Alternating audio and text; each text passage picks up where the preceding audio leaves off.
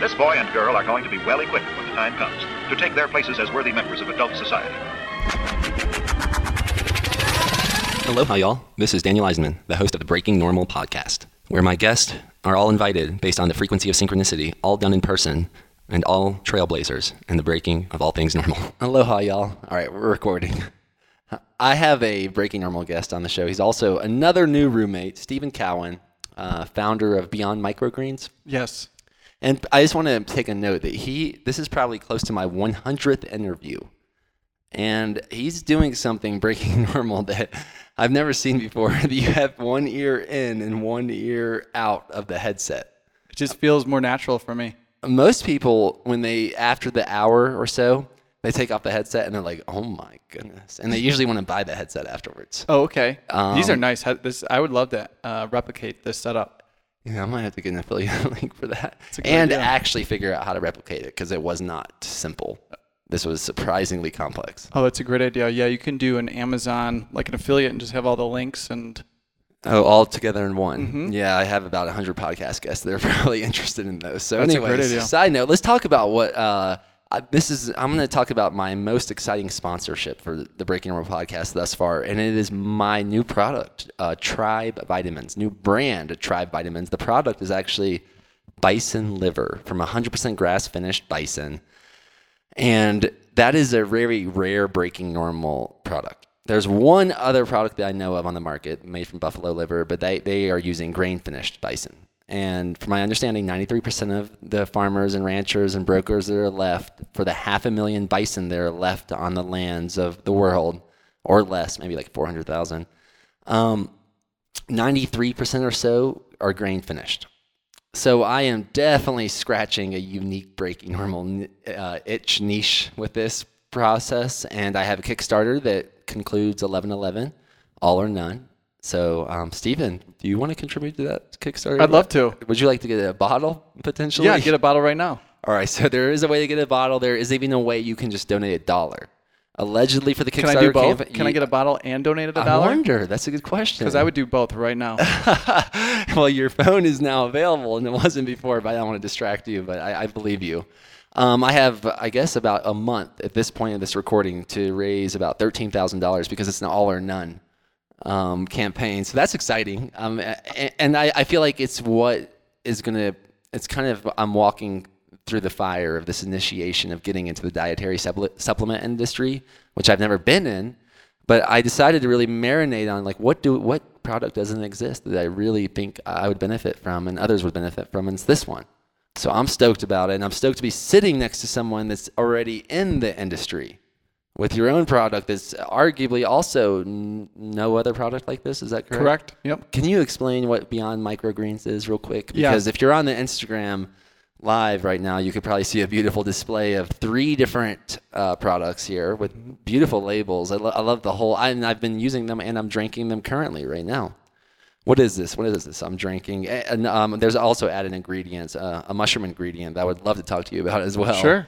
But w- let's start with the Beyond Microgreens. So microgreens are a phase in the plant's life when it's most concentrated in all the good things, vitamins, minerals, nutrients, antioxidants. We grow them all organically here, and then we freeze dry them. When you freeze dry something, just like what you're doing with your bison liver, you retain about ninety-seven percent of the good stuff in it while extending the shelf life up to twenty years, depending on how you store it. Well, I see this cool logo. Is that your this NASA-looking guy Beyond Microgreens? This is just a fun logo, but yeah. But so this is freeze drying is what NASA does, correct? Exactly. Okay, cool. Yep. And there's quite a synchronicity here, as many of y'all know that have watched the Breaking Normal or listened to the Breaking Normal podcast. Um, the schedule is synchronicity, mm-hmm. and Stephen just moved into the house up here, and yep. we had met before on purpose, and then we had met then we realized we had met even before that when I was in Colorado running the Breckenridge tribe design, and I'm excited to put this, some of these synchronicities together and, and see what other ones emerge. But one significant one was that once I went through the whole uh, literal hunt for grass finished bison liver suppliers, which is very few, I mean I'm just going to give a shout out, hey, if you, anyone's looking out for uh, some bison, you know, even one of your friends was looking to buy some bison, I, or someone for bone broth, yeah, for bone broth, and they and they use who do they use? Because that's one hundred percent grass finished. Be, I forget. I all sent right. it to you. Man, all right. The ones that I'm probably going to start with is the Wild Idea Buffalo Company in South Dakota that borders an indigenous reservation. And they do a, a stress field harvest, stress-free field harvest where they actually, instead of taking the bison to a U S D A processing plant so alive, meaning like putting them on a truck and transporting them all crammed together, like what the heck's going on? Exactly. And that doesn't work for bison like it does for cows. Mm.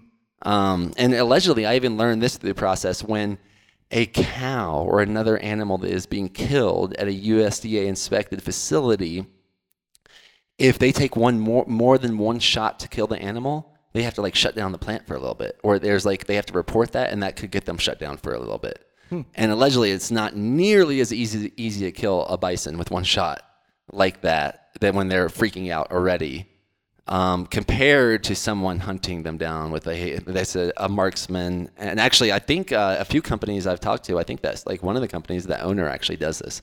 They kill every bison. I'm surprised they have any rules at all. It seems like the Wild West in the meat industry.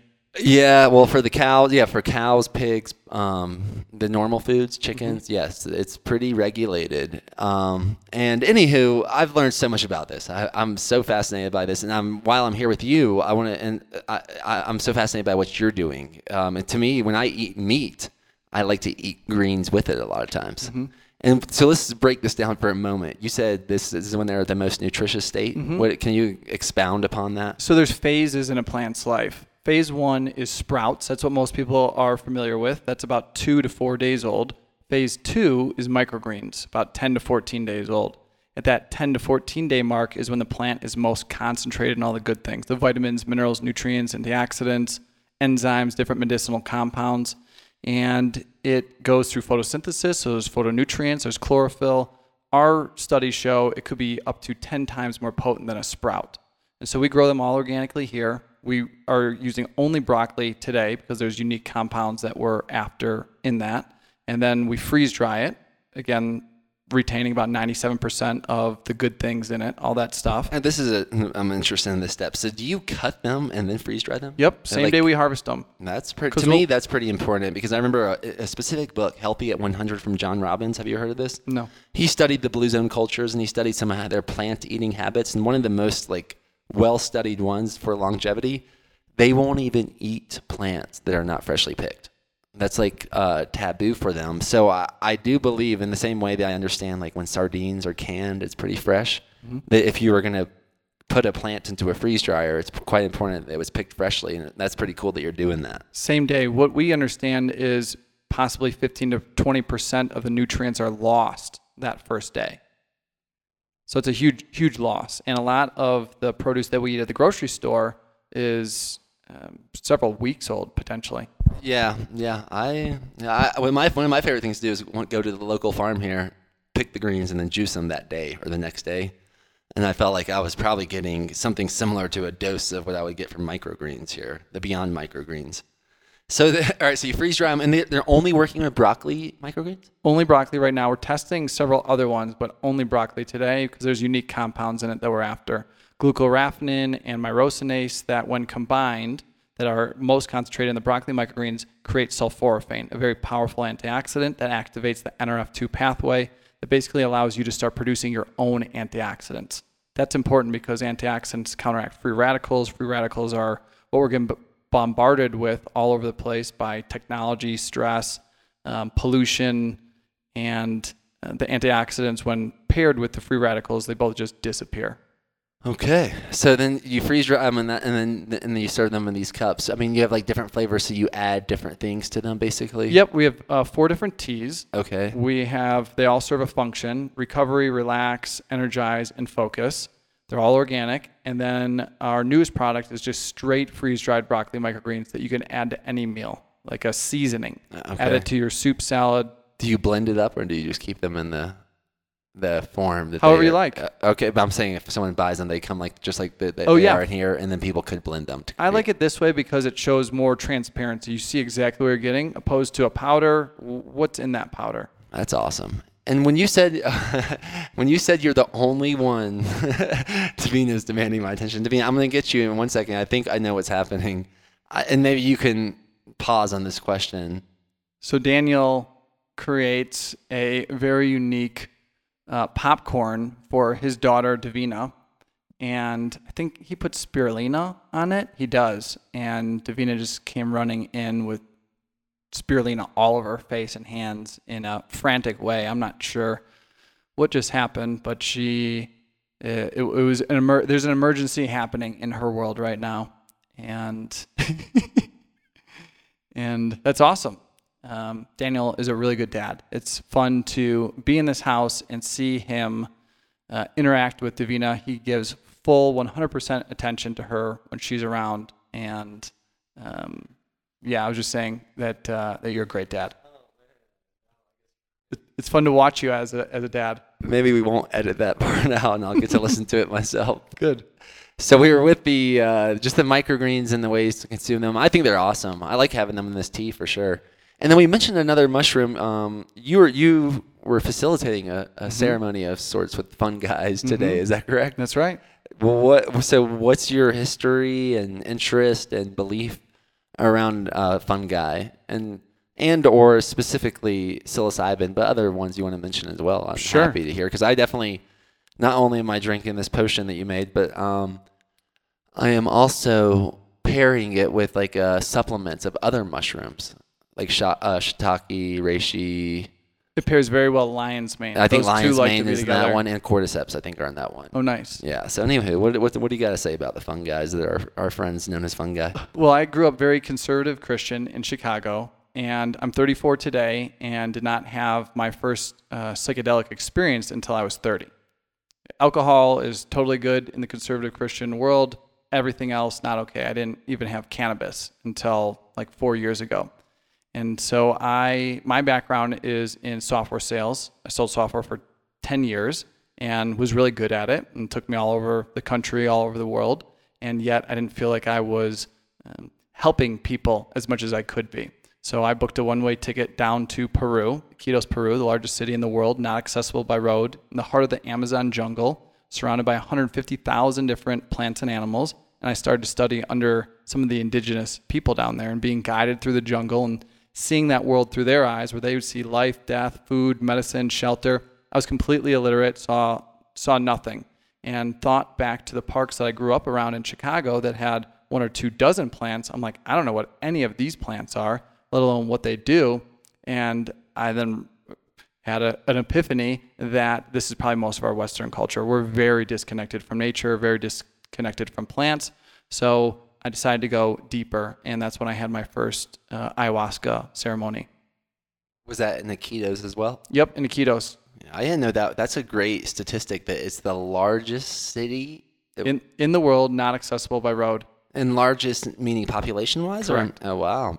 Yep. You could, only way to get there is on the Amazon River, which is like a very snaky river, or by plane. Snaky, literally and metaphorically. Yes. Yep. Yeah, I was in Peru and we went up and down, like from the north coast all the way down to Cusco and Machu Picchu. But we, I didn't even think about going to Iquitos, probably because we would have probably just had to fly there. Yeah. And uh, we drove a lot. We drove a lot in the north coast of Peru, which I don't recommend to. Oh yeah, what's that like? Mountains? Unless you're a surfer, no. Oh. No, like yeah, epic, sketchy, dirty, beautiful beaches with great waves. Oh, nice! And, I had no idea. Yeah, and gnarly. It's just like the, oh, they're like the longest uh, wave that goes left in the world is in North Peru, Chicama. Beautiful. But it's, I mean, a lot of cocaine. I've never been around so much cocaine. I've never done cocaine. Neither have I. I've done a lot of coca leaf when I was in Peru, like yep. chewing on, I love. Did you use mm-hmm. coca leaf? What did you yeah. think about that one? Man, thought it was like chugging a bunch of Coke, like Pepsi. Oh, oh, like, okay, okay, yeah. Oh, so you felt that. Yeah, okay, cool. I did. But, but not, like, didn't you feel better than if you had chugged it? But, okay, they you're saying it, you got the stimulation of chugging a bunch of Coke, but not the same uh, after like, effects. Like uh, soda. Pop. Yeah, but I'm saying you wouldn't. If you chugged two liters of Coca-Cola, you would feel like crap, wouldn't you? Yeah, you would. But like the the any benefit that you get from that that stimulation. Well, it's interesting you say Coke because my understand is understanding is the coca leaf, the herb, is illegal in the United States, right? Other than from the Coca-Cola Corporation. And do they still use it in their product? I don't think so. Okay, but at one point. I think they did. It'd be very popular in Colorado because it's great for altitude sickness. Uh, coca was one of my favorite herbs I've ever used. And it's, a, it's to me, it's just ridiculous that, in my opinion, the, the rules are what, like all these crazy ass litigation and rules and politics and laws around that plant.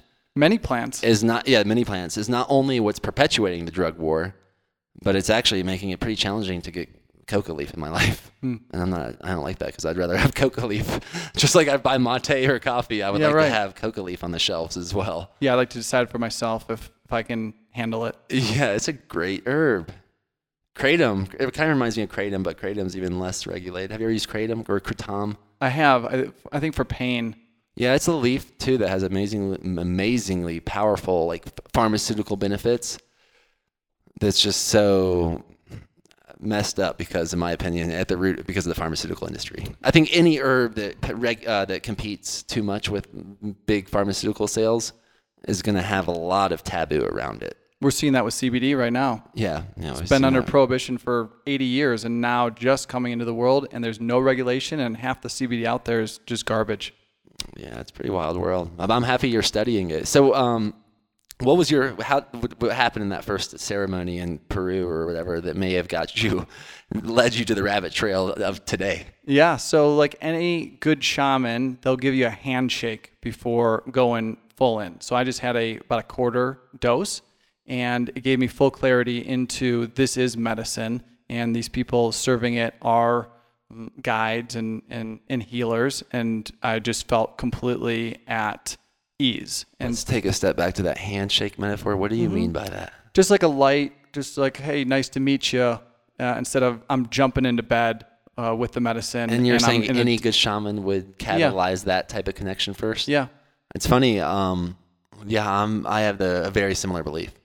When I, even when I have, let's just played shaman for people to smoke ganja, especially if it was their first time, I I'll, I go into a mode where I'm like, I'm like coaching them along to just keep, no, don't do any more. Don't do any more. Don't right. do any more. Just keep. Right. And so I totally just wanted to take a step back. I think some people get exposed to a variety of plants and such an absurd, absurd such an absurd introduction. Like the first, I can't imagine the first time smoke, someone smoking weed is like a young teenage college girl at a fraternity where she's being preyed on by so many sketchy predators. And then she takes like a huge bong rip and, and like their den or their lair. I'm like, what an awful introduction to ganja. Yeah. So I just wanted to Too think, much of anything is a like bad that. time. Low and slow. I like the metaphor of the handshake. So you, so you had a small dosage to mm-hmm. say hello. Yep. And then you got, and then, yeah, tell me more. What, what happened from there? So it was a week-long retreat. And so that was on a Monday. And then Tuesday off. And Wednesday, second sitting with it. And that was a full dose, and it was a lot more intense. It was uh, as if you and I are listening to one radio station right now, and all of a sudden the full spectrum, every single radio station was coming in all at once. And I was like, whoa, who would ever enjoy this? This is way too much. In my mind, I'm like, uh, am I stuck this way? Is this my life forever now? This is like so much.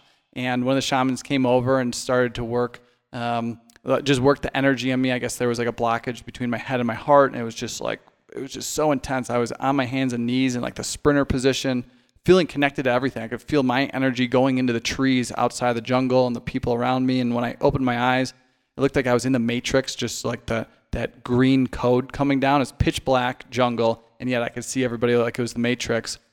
He did that energy work. And then all of a sudden it was like a curtain just dropped. all all of that intenseness gone instantly.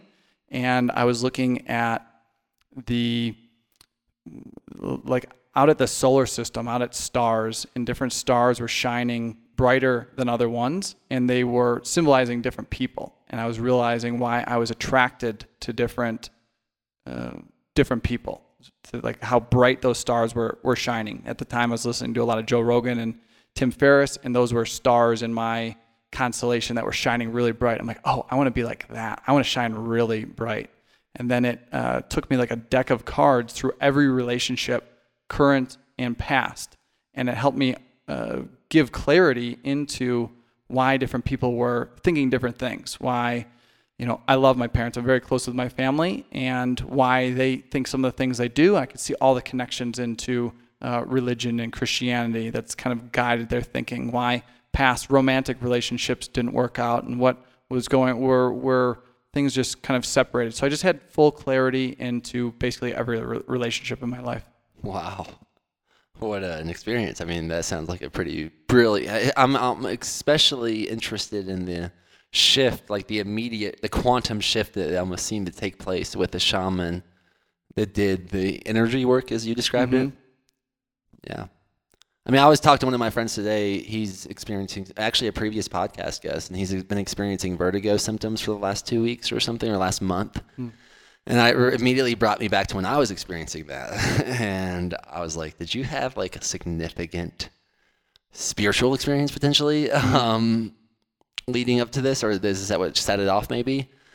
And sure enough, yeah, he did. Mm. And I remember when I was I was going through an experience where I thought like I couldn't lay on my back. I was like panicking, and like there was energy shattering through my hips, and like church windows, like pane glass windows breaking.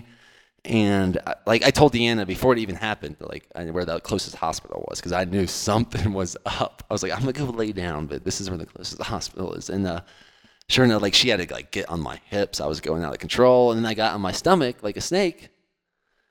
And then she did some energy work, I guess is what she would describe it as. And then I like saw like Jesus and a snake in harmony, and like everything just. Poof. It went from like complete like panic and just like, oh my God, like I was so surrendered. I just felt like I was becoming a snake, and I was like, I just can't stop. The gyration of my hips couldn't stop. And what caused this? Oh, oh, I did more breath work than I've ever done that day. Um, I was do I was facilitating a mastermind, but now I'm telling you this in retrospect. I was facilitating a mastermind where there was potentially some people involved in it, in like my real life and in the mastermind, where there was uh, a lot of deception taking place around me, around like without me knowing about it consciously. And then like right after that mastermind call ended, I, and I wasn't, I want to be clear, I wasn't conscious. And this is what I was telling my friend. I actually told, I, yeah, I asked my friend a lot of personal questions, because what he was bringing, telling me was bringing up a lot of personal stuff for me. I was like, man, now that I look back on it, yeah, there was some weird stuff going on around me in my personal life. And then I had cannabis, I think, mixed. You know, I was probably I, I drinking and smoking a little bit, just like small amounts like I typically would do. Read Breaking Normal if you want to learn more about that. And in the evening, in the evening I did that. I'm not recommending that. Definitely read Breaking Normal about that. And then, um, boom, it all just, just, I just knew. I just knew something. My body was about to go through something extremely powerful, and I laid myself in bed. And it all culminated in me getting on my stomach like a snake and seeing Jesus and one snake in a harmony, like in peace together. And then having vertigo for like two weeks afterwards. Like I was, I was about to get a C A T scan at one point. And that was, that's why I was highly encouraging my friend to check out an acupuncturist, specifically one in Encinitas named Talia. Um, she just seemed like she just knew what to do. Mm. The right acupuncture and the right Chinese herbs. And I just felt like, I was like, oh, okay. You were back in balance. Yeah. But there was like a two week period where I was just like, I would like turn my head and I'm like, what the, I'm like, where's my consciousness? It's like not catching up with my body. And what herbs they give you? What they I don't tell even you? know. That's why I was like, you got to call Talia. That's why I was telling my friend, you got to call Talia. Anyways, so someone's affirming that they had a, I actually have a whole YouTube video link. If anyone wants to know about that, I could probably send you the link where I like break down the whole experience. So, like, from a Western perspective, if my mom or dad saw that, they would be like, this kid's having a panic attack or something. Like, he needs to go to the hospital. Yeah. if, uh, we need to for, pump him full of pills. Yeah, from my perspective, I was like, I don't know if it's that or if I'm like, is this what Kundalini... Is this like... Because I've heard a lot of Kundalini stories. I've heard a lot of I've like, had that happen to me. Things. I've had it blown right out of my head, yeah. Pass out. Tell me about that, because since we're talking about it, I would, and other people are talking to me about it, I would like to know what your experience around that was. Well, it was all day working. It was my first, actually, production run of Micro Tea, and it was uh, a friend was helping me, and we had a machine that I was running through and putting all the labels on, and I hadn't eaten or drank all day. Get back to his house. It's four twenty, and um, he's he's doing he's like a magician, uh, a a like a black belt ninja type guy, and he's got this staff and he's doing this staff stuff, and I'm um, smoking a little bit, and I'm like, whoa, I'm getting lightheaded. And he's like, stand up. Bad advice. If somebody's getting lightheaded, do not tell him to stand up. Tell him to sit down. Tell him to lay down. And the lights went out, and I fell backwards, hit my head on the corner of a table, and then hit my head on concrete, concussion, knocked out. And my head's between this post and the table. And my friend comes over. He's like, you were out for a minute or two. He thought I broke my neck, and rushed me to the emergency room. And they did all these CAT scans and did all these tests. I ended up billing a twenty thousand dollars bill. Luckily, I didn't have to cover any of it. A lot of back and forth. But they were going to try and stick me with ten thousand dollars. What they were doing is they kept bringing doctors in the room. They're like, oh, let's bring another doctor in. No consent. And like every doctor was like five grand that they just added on the bill. I was like, this is nuts. And uh, he said that it looked like my kundalini. Is that right? Like just blew out of the top of my head. Luckily, he's the kind of person that could see that or recognize that, and I'm like, oh, wow! And, and that was just after like smoking on an empty stomach. Or yep. After, but and day. Very dehydrated. Okay, and wow. Drank water. Had worked hard all day. Hadn't drank anything all day. I think I was in this big shift. You know, first production and run. The stand up my, thing that that was interesting because was a bad move. I uh, I've done. You know how you see me doing breath work. I've been mm-hmm. doing breath like work every almost every morning for like almost like probably like seven hundred out of the last eight hundred days. If oh. I had to guess. And I once tried to do it with pull-ups. Like one time, I, I usually do it with push-ups. Like after I do my third set, it's very similar to like the Wim Hof slash what like Laird and Ga- Laird Hamilton and Gabby Reese do with their X P T life, and so many people do. And so I, instead of doing push-ups when I was in the state, I tried to do pull-ups. Right away, just head hit the ground. Deanna's looking at me. All I remember is like Deanna's looking at me like, "What are you doing?" And I'm like, "I don't know." And I had realized I just like passed out. I passed out once on breath work. I was I was at a Tony Robbins event, and the, he brought Wim Hof on stage.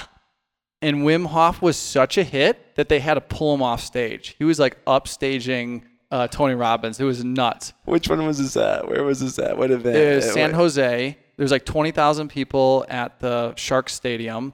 And what's what's the Power to Unleash or whatever. The Unleash the Power Within, yeah. Maybe? Yep. Unleash the Power Within. That it one. Was a show. It was awesome. But but Wim Hof was upstaging, I guess, Tony. And so afterwards, me and my buddy flew out there from Chicago, and we were staying at a friend's house who had a pool and a hot tub. And we're like, let's do without really – they pulled Wim Hof off stage too fast. We didn't really know the best way to do it. We're like, we're just going to try to – we're going to do the breath work in the hot tub.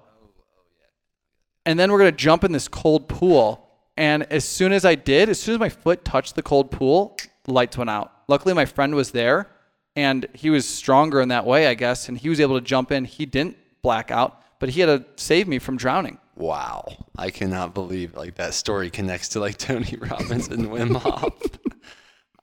I've had Tony Robbins like spit in my face for sure, and I've definitely had uh, like on stage, and I was like, and I've met Wim. Uh, that is ridiculous. Yeah, it is. There's certain things that are important to know about that breath work, and one of them is to stay close to the ground in a safe space and not be near water. Oh, definitely not near the water. The drowning. You always, anytime anyone's ever. I mean, I recommend any kind of extreme swimming to always have a partner, but especially if you're doing breath holds in water, you gotta have someone watching. Someone that's not doing breath holds. Yeah. Someone like maybe if someone was going to take it, that well, this is an arguable like this the, for the need of a shaman, for instance, in a way. Yeah, a babysitter. Who's talking? Because I thought Davina was only in the house. That's the that's the benefit of having one ear out. Yeah. She's talking to somebody. You might be talking to one of her friends. Okay. That, that we don't see. Oh, okay, nice. Yeah. Do you believe in fairies? Um. Yeah, I believe in them. I haven't experienced them. I'm not sure. I mean, I don't know what you were saying about me being as a dad. Do you intend on being a dad? Yeah, I'd love to be a dad. They're talking about medicine. Yeah, dad, man, becoming a dad. For some, for one thing, I I can hear things, and like I've sometimes Davina was like almost about to have something happen physically to her, and somehow I got to her so quick. Yeah, that I'm like, how did that? What just happened? Yeah. I don't even know how I. Got there that fast before she fell or whatever it was. You are very conscious of what she's doing. You and I can be in conversation, and really though, like ninety percent of your attention is is on her. Mm-hmm. Well, here she is, Davina. If you want to be on a little video, she's been on. She has a. She'll be on a podcast actually. She we did. A, she did several recordings. Davina's lips are so green from the spirulina on the popcorn, from Purium that I put on, put on the popcorn. Do you use spirulina? What do you think about that? I don't use it. I would love to, though. Yeah. I'd love to freeze dry it. I'd love to make your popcorn, put spirulina on it, and your whole, I know you put several things on it, and then freeze dry it and see what happens. That'd be a fun product. Yeah, you're doing a process of like, will it freeze dry? Yes. I, I don't know, what, like, what have you been most surprised to, to learn that will freeze dry amazingly and won't freeze dry amazingly? And I want to talk about freeze drying.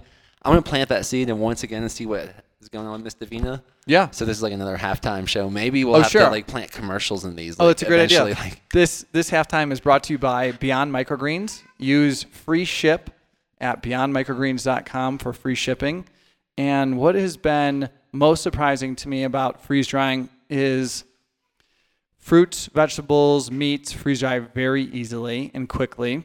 And things that crystallize, like honey, does not freeze dry. It just blows up like cotton candy. And the yolk of an egg will not freeze dry. You have to scramble it. The freeze dryer cannot penetrate the yolk of an egg. Um, I've freeze dried guacamole. I like to pressure cook meals and just a bunch of different vegetables, some meats that I get from Macaulay Farms here in Boulder, Colorado. It's the only regenerative farm in Boulder.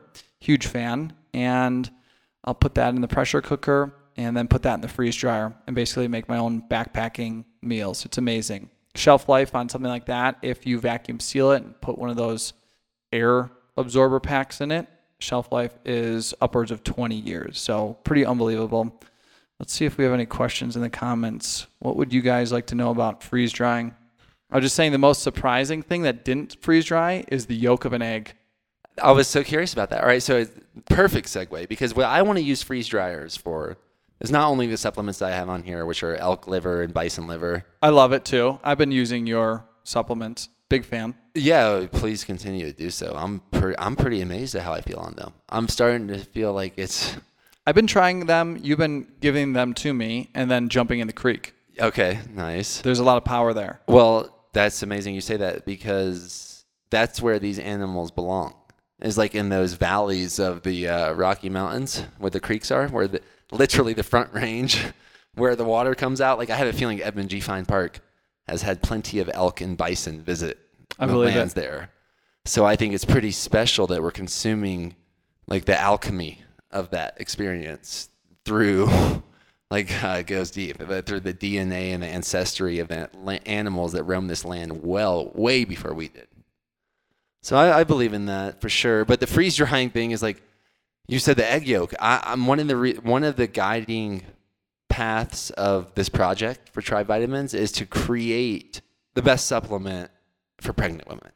That's like, and because I have a feeling there's a lot of capitalism mixed in to the current prenatal paradigm. And I do believe, like, if anyone that studies the best nutrients for a woman for a long, for uh, historically, they would, liver would be included or some sort of derivative that comes from liver. And I think that's where there's issues. But I think egg yolks, from my understanding, are also one of the most important things for a pregnant woman to consume if they're completely relying upon whole foods, especially like from healthy eggs, and which makes so much sense, doesn't it? Because they're like... Yeah, that does make sense. Yeah, so I, I thought egg yolks, I, I thought that was one of the things I was thinking about, like egg yolks into a um, supplement, freeze-dried supplement. It doesn't work? It, it does, and we'd have to scramble it. But in its whole yolk form, the freeze dryer cannot penetrate. Oh, okay. So you're saying that, it, and okay, so it, the whole egg itself with the shell on. No, if you crack an egg into a freeze dryer tray and the yolk is intact, it's yeah. not broken, the freeze dryer cannot penetrate the yolk. If you scramble the yolk, you're good oh, to go. Like not scramble it with heat, but just yeah, with a break fork. It up. Yeah. Wow, that's fascinating. But the yolk is too strong, and it's amazing because the freeze dryer gets down to negative forty degrees. It puts it under like immense, immense pressure. I mean, you could freeze dry anything, and it cannot get through the yolk of an egg. That's why. I, that's almost why I would say, like, pregnant women, look at look at the the egg yolk. There's more power yeah, there like, than we what? know. It can't even be freeze dried if, unless you crack it. Someone cracks from the outside. That's a That's how I understand. I love that metaphor. I don't know if this is exactly true, but my understanding is when an egg is cracked from the outside, that's when life ends. When an egg is cracked from the inside out, that's when life begins. Oh, okay. I don't know if that's always true. I'm imagining like sometimes they're like an like an egg that falls out of the nest and then it cracks and the bird comes and out. Maybe a little premature. I don't know though. I'm not sure. It's not ready.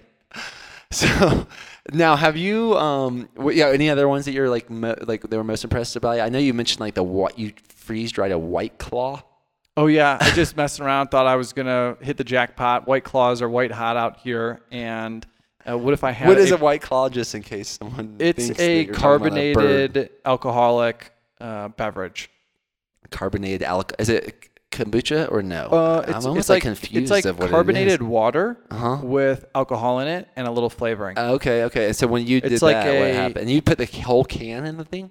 Uh, no, I just poured it oh, out. Oh, you poured it in. Okay, that's right. That's what you said. And then I also tried making it into ice cubes and then putting those ice cubes in there and thinking that I can get some type of delicious tasting White Claw powder that people can then just sprinkle in their drinks and then get drunk. But what happened when you did all this? It the I, I don't know what happens with alcohol, but the, it just disappears. The water all disappears, and then it's just left with the syrup. So it's just like little dots of syrup. Okay, it does not fu- work. To fully understand this freeze drying process, which is a fascinating thing, by the way, because it could be like for someone in my position that wanted to scale their company, they could be bottlenecked by uh, actually access to freeze dryers. Mm-hmm. And I guess that happened since COVID. But just so people understand this, if you pour water in the trays, what happens? It all disappears. Basically, it just sucks out all the water. That's pretty amazing. Mm-hmm. So it's very light and gentle. Uh, to whatever it's working with, opposed to dehydration, which is heat. Um, and heat burns off good things. Anything over one hundred ten degrees burns off enzymes, vitamins, minerals, nutrients. So dehydration, you're retaining maybe forty percent of the good stuff, while the shelf life is maybe only one to three years. Freeze drying, you're retaining up to ninety-seven percent of everything, while extending the shelf life potentially over twenty years. Wow. And then um, what, have you ever tried a freeze-drying uh, citrus, like mm-hmm. lemons or limes or oranges? What happens? Um, yeah, it works. Works well. And it's just got to be thin enough, and it cannot penetrate the skin. So as long as the the pulp, as long as like the guts are available to the to the air, it's not like skin side up and the orange, like all the like the guts are face down. Mm-hmm. It cannot penetrate the skin of like any fruit or vegetable. I love that you're talking about like skin and guts and you're talking about an orange. I've been like so listening to I've been listening to so much stuff about like skin and guts of animals yeah. from like books to podcasts and beyond. Oh man. Anything that you want to make sure that we talk about? Because I know we're approaching the forty-four minute mark, which is the earlier creative constraint to it, and I usually put, I usually encapsulate these podcasts in a forty-four minute to an hour and eleven minute. Oh, nice. Digestible okay. form. Um, my biggest thing is making sure people know what microgreens are. I think we covered that. It's the phase in the plant's life where they're most concentrated in all the good things. Beyond Microgreens is the only shelf-stable microgreens product in the U S. It's the only shelf-stable microgreens product available on Amazon today. So really creating a whole category here. I love that. How's that process been for you? You know, for someone else, it might be like, I love what Daniel's doing with Tribe Vitamins. I love what Steven's doing with Beyond Microgreens. Like, I'm wanting to take advantage of all this technology in my fingertips to create a product, a consumable product that would be great for the collective. You got any words of wisdom around that? Just start. Start in your kitchen. You can start there, and then you can scale into a commercial kitchen. Then you can scale into co-packers, but just start. If there's something that you're passionate about, get into it. I'm just following these plants. After Peru, I came back to Colorado, and I basically turned my hyd- my apartment into a hydroponic farm. I went from growing two, three house plants that I was watering once a week to thousands of plants that I was watering daily. A lot of automated systems. That's when I found microgreens and was like, how come nobody's doing anything with these microgreens? They're only in high-end restaurants as a garnish, like a beautiful piece of art, like an afterthought. You never even see microgreens on the menu. When it comes out on your plate, it was not as one of the ingredients in the dish. It's like a total afterthought in the U S. Whereas in Europe, it's extremely popular. Many microgreens kits, many microgreens farms, tons of innovation. They're way ahead. You can buy microgreens everywhere. Every airport I've been to, you can buy microgreens. Where here, you got to get it at Whole Foods or at the farmer's market. It's like not available. So from there, I started a microgreens farm in Dillon, Colorado, which is out by Breckenridge, by a lot of the ski resorts. That's where a huge concentration of those high-end restaurants are at. I started servicing those restaurants. I was the only, at that time, I was the only hydroponic farm in the Rocky Mountains. Everything was being imported. The mountains are basically like an island. Everything has to be imported. And I was not able to export my microgreens. So I'm like, how do I get these microgreens to more people? It's great these super rich people in the mountains are, are getting them, but how do I get them to more people? So I started playing around with dehydration, mixing them into different products, bringing it to the farmer's market. Beautiful thing about the farmer's market is you can iterate every week, bring a new product, new package, new pricing, new formulation. And tea being the most popular drink in the country and the world, that really caught on. So November two thousand eighteen, Micro Tea was born, and I moved to Boulder, Colorado, the Silicon Valley of the natural products industry, to get that support, and uh, moved into freeze drying, moved, uh, rebranded the product to Beyond Microgreens.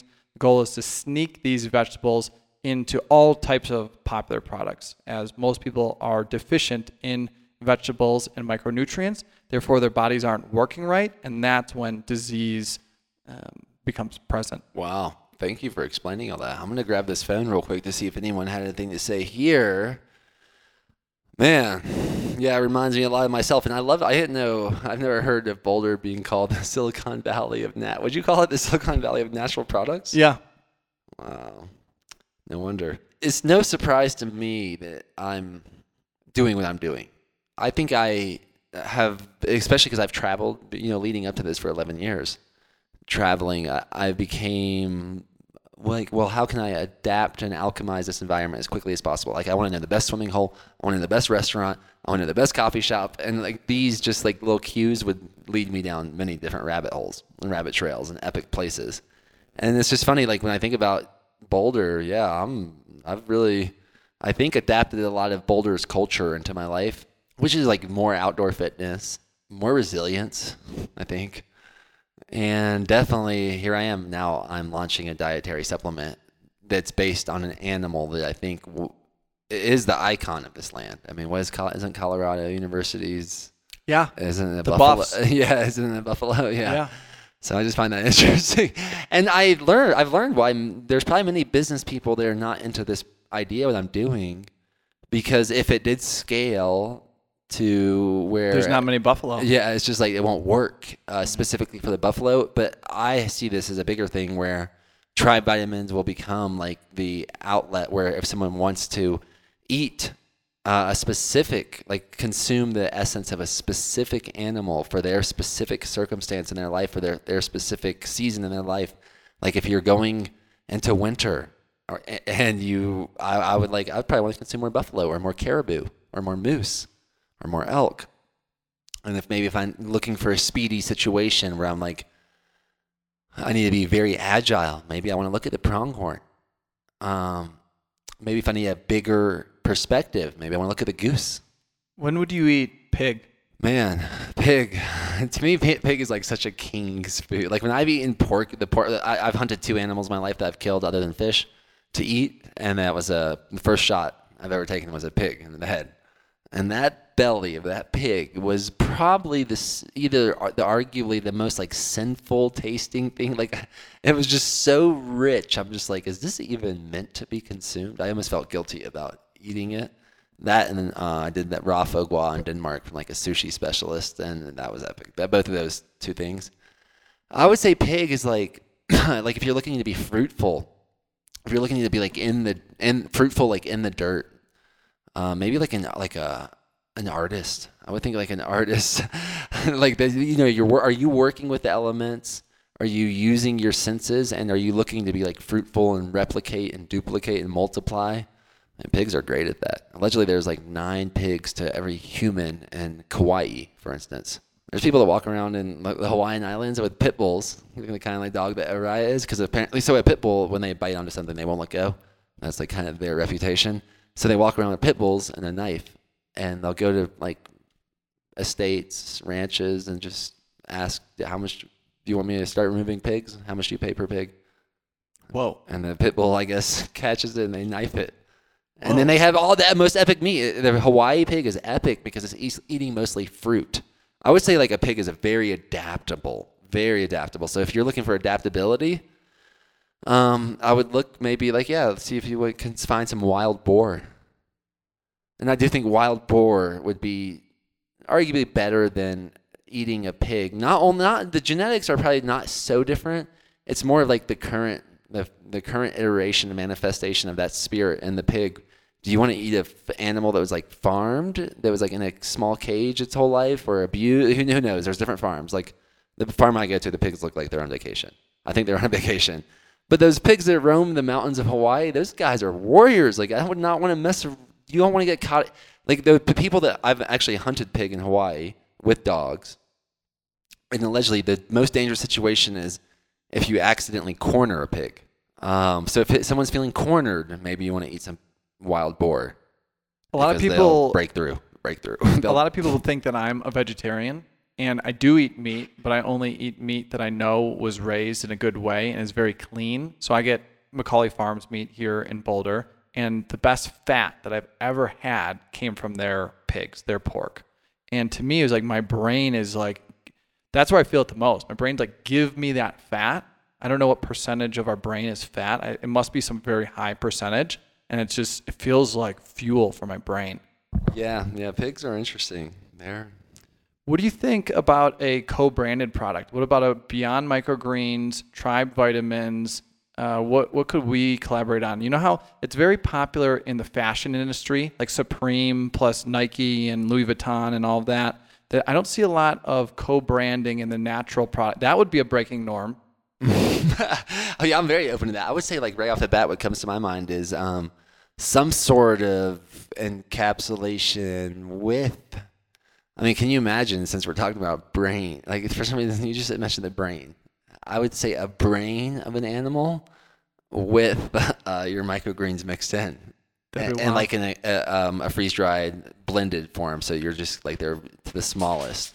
So it's a mix of like brain and broccoli. Oh, brain and broccoli. What's and it the... could be pig brain if you want to make the most scalable pig brain and broccoli. And what's the benefit of consuming brain? I, I've never I had haven't it. gotten into it, but I bet. So there's a whole. Thought like the whole I, I believe a lot my understanding of a lot of the indigenous beliefs around this are probably rooted in like like cures like. You have a liver issue, eat liver. You have a heart issue, eat heart. You have a brain issue, eat brain. There I I think it's mostly like the living in the United States. I think you mentioned it too with how it's so weird. Microgreens are so weird here. Organs are pretty weird here, but in other cultures it's very normal. And brains are normal too. I think why brains are an issue is because probably the lack of interest in the cost of processing to like actually open a skull is different than the rest of the animal. It'd probably uh, take another specialist. And then there's also the risk of these prions um, in the spinal cord. So some animals might have a situation like if you consume brain, you might be consume, uh, co- partly consuming a part of the spinal column, which comes with new risk. According different, which is different than other organ meats. Well, you just nailed it. I gave it to Google. And nice. Google says brain meat contains omega three fatty acids and nutrients. The o- the oxidants obtained by eating brain meat are also helpful in protecting the human brain and spinal cord from damage. And does it say any risk about it? Um, there's a prion thing, but we would just have to learn about all that. And I'm open to that. I think brain. What about broccoli? Does broccoli? What does broccoli do for the brain? And when I think about broccoli, actually. Look at it. It seems like to be a very brainy structure. It's like root, root, root, root, stem, stem, stem, and then boom, like all these little... Well, it's it's very concentrated in vitamin K, and vitamin K helps strengthen cognitive abil- uh, abilities. Oh, that's interesting now that you're bring, bringing vitamin K. I don't know, someone else that's listening to this might know, but... When you're giving, when working with a midwife or the hospital, there is like a very strong push for, if I, I think this is the right vitamin, but a strong push to take a large dosage of vitamin K. Um, and you could do it different ways. You could do it, I think, injection, which we did not do, but we did do it for the oral. That was like the one thing out of all the things, like no vaccines, not, we didn't do sh- barely anything with the medical system. Except I think it was a vitamin K supplement right away. And allegedly, like with the, there's like one in so many hundred babies that have a not a good thing if they don't have this, if they don't have the right levels of vitamin K. That's how I, that's how I remember it. But now that might be worth a Google search. So I didn't know that, but that's interesting. That um, broccoli is very high in vitamin K. So that's, that kind of falls in line with my potential, I like uh, it. my my potential like guiding light to creating the next products for Tribe Vitamins, which is what's the best thing for a woman pregnant, a pregnant woman to eat, whole food, whole food version. So, and you're okay having plants in your Oh, products. yeah, yeah, yeah. Yeah, I've been thinking about different plants. What other ones do you like? Uh, seaweed. It's like, yeah, like kelps. Um, I remember when I used to surf in San Diego, I would usually bathe myself in the kelp there. After surfing, I would like rub it in my face. Or even when I was surfing, I'd rub it in my armpits and just rub it in my hair. People, some people are like, what the freak are you doing? And I was like, and no one's, and I don't know if I've ever talked to anyone that ever did it, so they don't even understand it. But there's something really nice. You just felt it. There's an oil on there that I think is uh, potent for the human. Something very synergistic in seaweed and kelps for human beings. And I believe a lot of our oxygen comes from seaweed kelp. Is that right? Yeah, I've heard kind of like it's like the lungs of the earth, basically. Yeah. That'd be good to support that. Yep. Yeah. So. Conversation continued. Let's let's keep talking about it. Um, let's get someone freeze dry it and then test it and see what's in it. And before Davina tells us this is over, is there anything else that you would like to include? Thanks know, for having me on. I know I, she's having a little popcorn. We could do a little popcorn questioning. That'd be good. Before we go, but were you about to say something else? We could do a will it freeze dry with the popcorn. Let's try let, some, that, freeze dry it, bring it back, and you can be on my show. Seed planted. And then, uh, so you want to do some popcorn questions as well? I think that'd be fun. All right. So just real quick, snap, like judgment okay. answers and whatever you want to ask. I'll, oh, I'm asking you too? We'll go back and forth. Oh, nice. Yeah, okay. Yeah. So just like the, not, we don't want to get into the nitty gritty. We just want to get to the one, two sentence. Yeah. Yeah. The real okay. quick answer. All right. Might leave it. Might leave it. People wanting to know more. I like it. Okay. Um, what is your favorite, th- speaking of popcorn, what would be your favorite thing to consume while watching a movie? Pizza. Pizza. Yeah. I love pizza. I could just crush so much pizza. All right. I see what's going on. If it was, if it was, you know, there's there's levels of pizza, right? There's pizza that leaves you feeling really sick and kind of disgusting afterwards, and then there's there's pizza that's uh, that leaves you in a pretty good way. Yeah. If anyone's listening from Boulder, I think one of my previous guests, we talked about Basta having the best pizza. If anyone else knows it better, let me know. I'm I'm keeping an eye out for my next movie.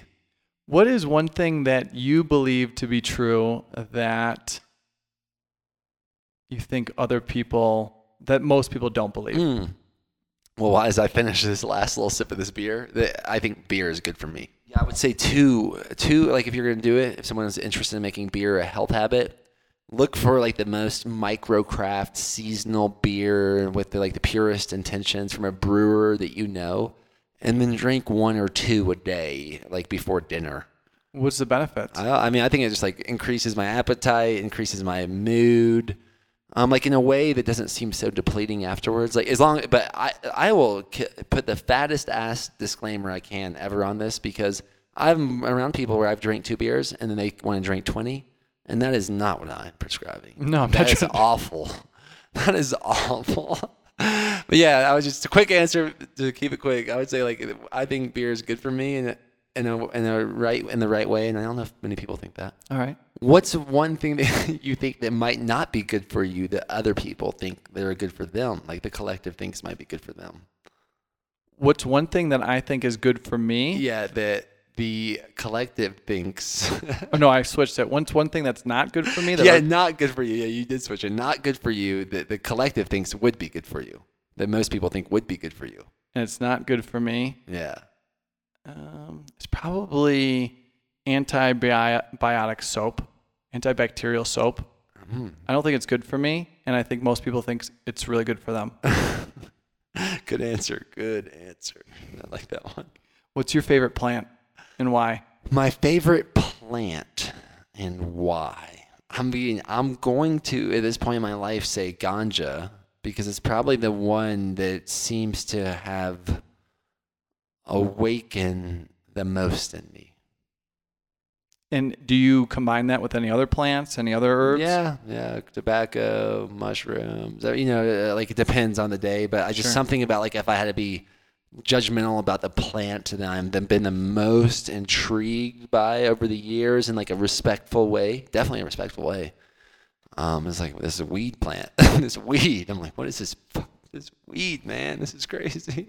It's great. It's great. Agreed. And, and I loved it culturally, like how it's just coming out, how potentially helpful in the right dosage. Once again, we're dealing with a very taboo substance because some people, I think, get completely swallowed by it. But the, that snaky energy or whatever it is of the cannabis spirit, whatever that fairy snake, whatever she is or he, whatever it is. More feminine for me. Yeah, I think so too. I would say more feminine. I was being more politically correct there. I would say it's definitely feminine. Can I ask a follow-up question there? Yeah, yeah. What, what would you think of a microgreens version of the cannabis plant? That what would, what would be there? Oh, I would say I would love to eat that. Yeah. Like what vitamin? I don't know any vitamins, oh, yeah. minerals, because we're after the cannabinoids, the T H C, the C B D. Yeah, I want to juice it. Like I would like yeah. to eat that and juice that. I want to get more involved in eating hemp. Yeah. Um, and I'm well, not sure if hemp seeds are the only way to do it. That could be a fun way to collaborate. Eating, we can figure that out. Way, the ways to eat hemp and, and for kids, ways to, for kids to eat hemp. Microgreens That's version of it. But yeah, because I think there's some real, there's a lot of power in that light. I mean, that's the same thing with everything, like just like a weapon, any weapon or a tool. It just depends on who's holding it. And man, that weed, that weed is definitely both. I mean, I guess there's people in jail right now because mm-hmm. of that plant. I've been in, in a, a place where I've abused it, where I've been using it to escape, where I would do like bong rips first thing when I wake up and then just be gone. And now I have to have rules around it for myself. Otherwise, I, I, good, I can get a little slippery with it. I think it's a good call. Rules, that's a good way to put it. Like creative constraints around both yeah. of those things I talked about, beer or ganja or any any plant that has the possibility of like consuming someone's attention, the majority of their attention. Plants are amazing. They're amazing. Yeah. I think they're our best teachers and allies. All right. Well, thanks for planting so many seeds. Did we get the, do you have any more popcorn questions? I, I hear like Deanna, Davina in the background. Oh, no, that was great. I think and that's I'm, a fun way to end the podcast. All right. Yeah, to be continued. We're up here. Uh, he just moved in the same day Justin did. I'm not sure which roommate's which roommate and or podcast is coming out first. Coming out of whatever we're coming out of. Our our new our new shell that we're breaking out of. Continue breaking normal. I do honor the plant for that. Like I do see when I when I was originally thinking of um logos for Breaking Normal, I thought like I don't know if there's anything more representative than like a weed growing out of concrete. It's like plants are just so resilient and anyone can do anything, really, like if they believe it. I, I have no doubt. That's that's what I'm least doubtful of, of what you who are you who were you listening to this, what you're capable of. I have very little doubt. I guess it's just what I just have to know your belief. So uh, keep dreaming big. While you're awake and while you're asleep. Thank you, Stephen, for doing that. I see you doing that. I see you looking at this as like that kind of that picture you painted at the beginning of like, well, how how bright of a star can I be? I imagine I imagine like we're here to shine bright, and not necessarily to fit in as much as we are to shine bright. Yeah. All right. Keep shining bright. Shine bright. Yeah. Thank you, Stephen. Thank you.